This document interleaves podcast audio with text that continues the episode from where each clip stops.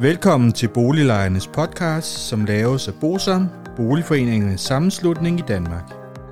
Bosam er en engageret og aktiv lejeorganisation, som har specialiseret sig i at bistå og rådgive beboerorganisationer i private udlejningsejendomme og afdelingsbestyrelser i almen boligejendomme. Formålet med Boliglejernes podcast er at informere lejerne om nogle af de problemstillinger, som vi ved, at mange lejere ofte spørger om samt at give mulighed for, at nogle aktuelle problemstillinger bliver belyst ud fra et lejerperspektiv. Boliglejernes podcast er lavet af lejere til lejere.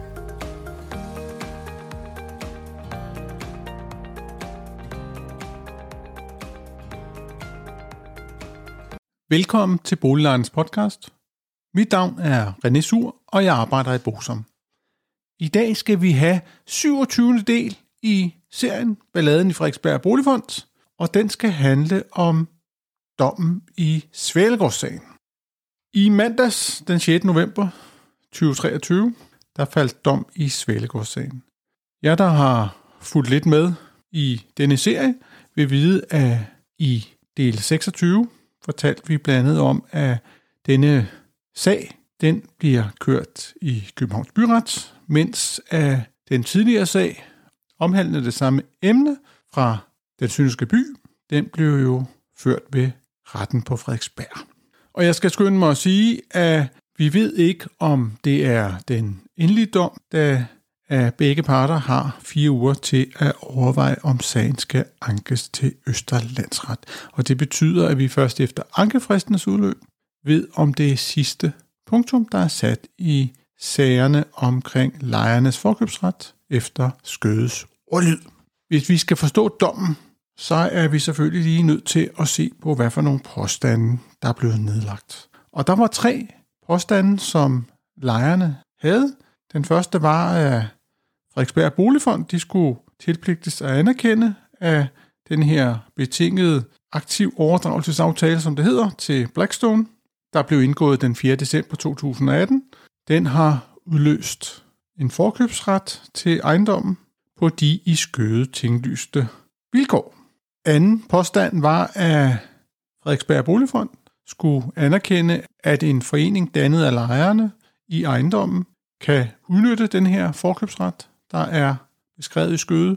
Og tredje påstand var, at Frederiksberg Boligfond skulle anerkende, at forkøbsretten til ejendommen kan udnyttes mod betaling af 1.496.582 kroner og 4 80 øre, eller af en af retten højere fastsat beløb.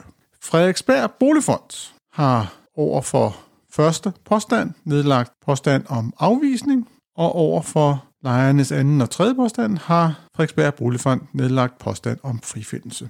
Og det er jo det, som retten tager stilling til. Hvis vi så forholder os til første påstand, det vil sige påstanden om, at sagsøgerne havde ret til at udnytte forkøbsretten til den pris, som forkøbsretten kan udnyttes til, det vil sige de der cirka 1,5 million kroner, der havde Frederiksberg Boligfond en afvisningspåstand, og retten afviser afvisningspåstanden. Den tages ikke til følge. Dernæst ser retten på de øvrige, og der skriver retten i deres resultat, at det fremgår af paragraf 6 i skøde af 28. januar 1932, hvor Frederiksberg Boligselskab, nu Frederiksberg Boligfond, fik tilskødet blandt andet ejendoms at Frederiksberg Kommune subsidiært en eventuel af ejendommens lejere stiftet forening har forkøbsret til ejendommen, så frem Frederiksberg Boligfond måtte ønske at afhænde ejendommen.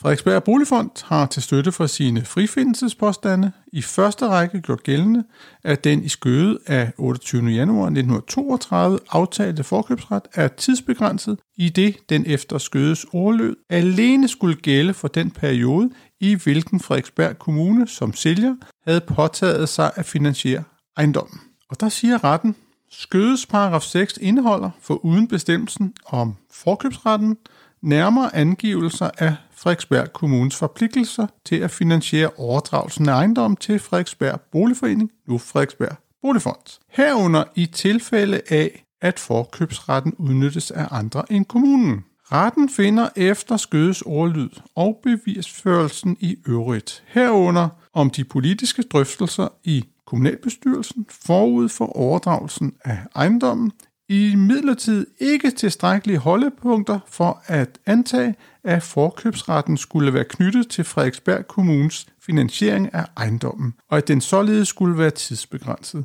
og alene være gældende indtil kommunens forpligtelse til at belåne ejendommen var nedskrevet til 0 kroner.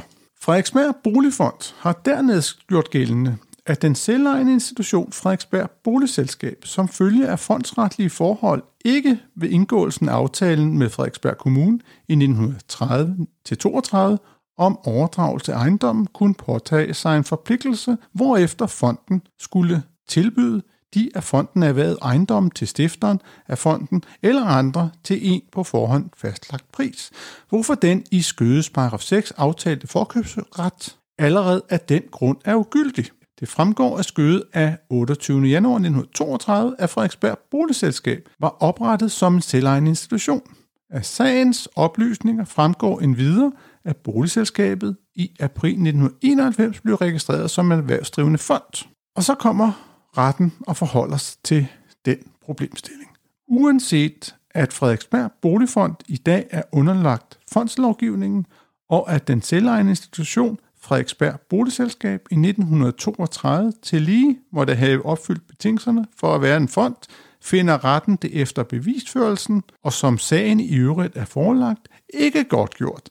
F sagsøgte, at den i skøde paragraf 6 aftalte forkøbsret for blandt andet en af lejerne eventuelt stiftet forening er ugyldig allerede som følge af fondsretlige forhold eller andre omstændigheder i forbindelse med stiftelsen af Frederiksberg Boligselskab og overdragelse af ejendommen i 1932. Spørgsmålet er herefter, om Frederiksberg Kommune og Frederiksberg Boligfond ved aftale af 29. november 2018 kunne ændre skødes paragraf 6 med den virkning, at forkøbsretten blev frafaldet også for ejendommens lejere. Retten finder efter bevisførelsen ikke grundlag for at fastslå, at der i forbindelse med overdragelsen af ejendommen fra Frederiksberg Kommune til Frederiksberg Boligselskab i 1932 og udfærdelsen af bestemmelsen i skøde om forkøbsret, herunder i forbindelse med de forudgående politiske drøftelser i kommunalbestyrelsen er givet lejerne i ejendommens Valgården, der ikke var part i overdragelsesaftalen, en selvstændig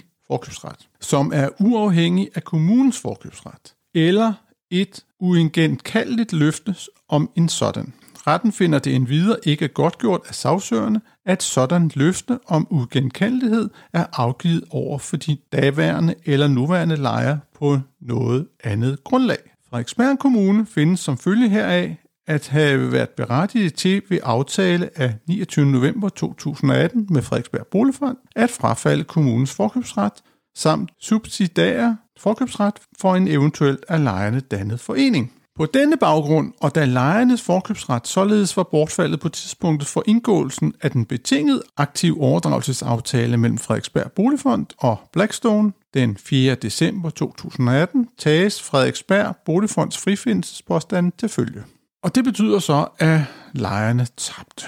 Og at de skal betale 1 million kroner til Frederiksberg Boligfond til deres udgifter til advokater. Derudover så har de også deres egen advokat, som skal betales. Det, der er det gode ved den her dom, det er, at der står nogle flere begrundelser for, hvorfor er retten er kommet frem til det resultat, som retten er kommet frem til. Det, der var det helt store problem i den dom, som retten på Frederiksberg den 1. februar 2021 afsagde i dommen vedrørende den sønderjyske by, det var, at man ikke rigtig helt kunne læse, hvorfor af lejerne tabte. Så nu kan vi i hvert fald sige helt overordnet, at, der er afsagt en dom, hvor der er kommet øh, nogle begrundelser for, hvorfor retten er kommet frem til det resultat.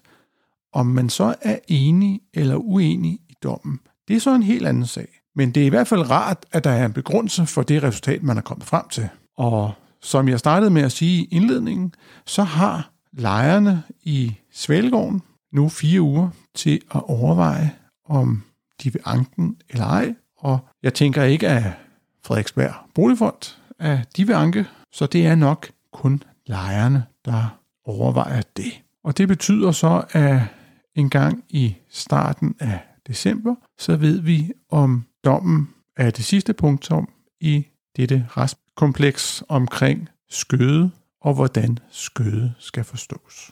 Vi følger selvfølgelig op på sagen, når vi ved noget mere, og som sædvanligt vil jeg jo sige, at der kommer jo en podcast fra Brulejens podcast hver fredag, og vi opfordrer jer selvfølgelig alle sammen til at abonnere, så I kan følge med i, hvad der sker på området. Og indtil vi høres ved næste gang, så må I have det så godt. Hej hej.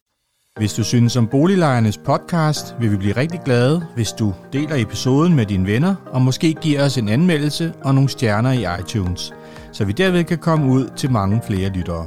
Oplysningerne i denne podcast er udtryk for vores opfattelse af retsstillingen på nuværende tidspunkt.